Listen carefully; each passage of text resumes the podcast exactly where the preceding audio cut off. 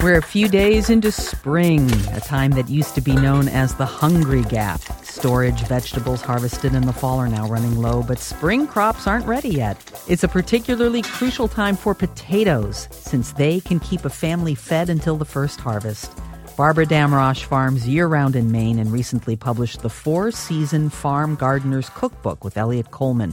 Barbara's here today to talk about why potatoes are so important and, yes, exciting right now for this week's Last Chance Foods. Welcome to WNYC, Barbara. Thank you so much, Amy. Great to be here. You know, I've been wondering when Last Chance Foods was going to get to potatoes, because potatoes never seem like a last chance foods, right? Well, they're just really. Yeah, they're always rolling around in the bottom of my vegetable bin drawer. They just are ubiquitous. So we take potatoes for granted, I think. You know, we think of potatoes as this brown, boring, lumpy, grubby thing. But I think, for one thing, if there was any vegetable you could survive on totally, it would be potatoes. Of all of the great world survival crops like rice or wheat or potatoes, this is the one that a home gardener can grow easily and without an enormous amount of space. And they're a beautiful plant, too. They're a beautiful plant. They have, they make a nice bush kind of thing, and then they start to bloom. And depending on the potato, they can be pink or white or lavender. And that when you see those flowers, that's the signal that there are actually potatoes underground. But that's not when you want to dig them up, or is it? Well, yes and no. If you want a big, you know, crop of storage potatoes. You don't want to dig all of them up then, but you can cheat. Even if it's just your one crop, you can get baby new potatoes when you start to see those flowers. So you do. And there's a word for that? Yeah, it's a wonderful old-timey word called grabbling. And it means that you take your hand and you just sort of claw away at the outside of the plant and get closer and closer until you feel a few little potatoes.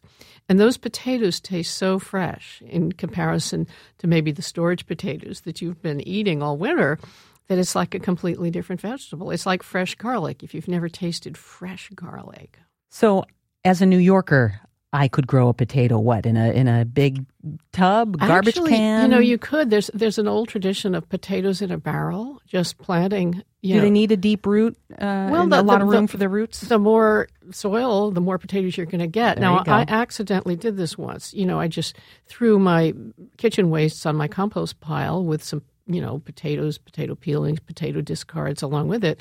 And so I was turning my compost pile one day, and I kept finding potatoes. I thought I must have thrown out a lot of potatoes. And then I realized that, no, these are some that grew. A plant, grew on the surface with the green foliage, and the entire huge compost pile was filled with perfectly good potatoes. Wow. I got about a bushel from my compost pile.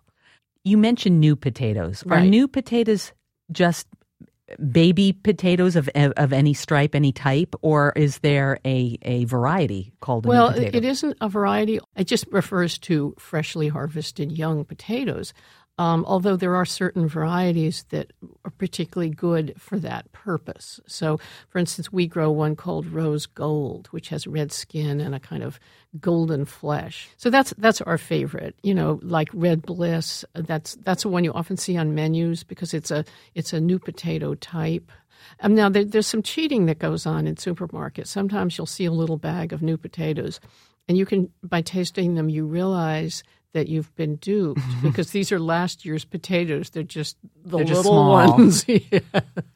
And what is that taste difference that you're talking about? Because I wonder, potatoes are so cheap. Why go through the problem of growing? Exactly. That's what I always used to think. For years, I never grew potatoes, and because, yes, they're so cheap. But you get what you pay for, and there's just a fresh taste that has more flavor to it, a sort of sweetness, a lightness.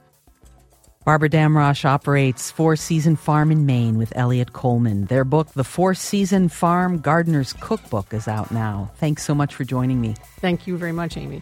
To learn more and to get Barbara's recipe for Peruvian potatoes, click on Life at WNYC.org. I also asked Barbara a lightning round of questions for the 60-second stir-fry video series. You can also find that content under the Life tab.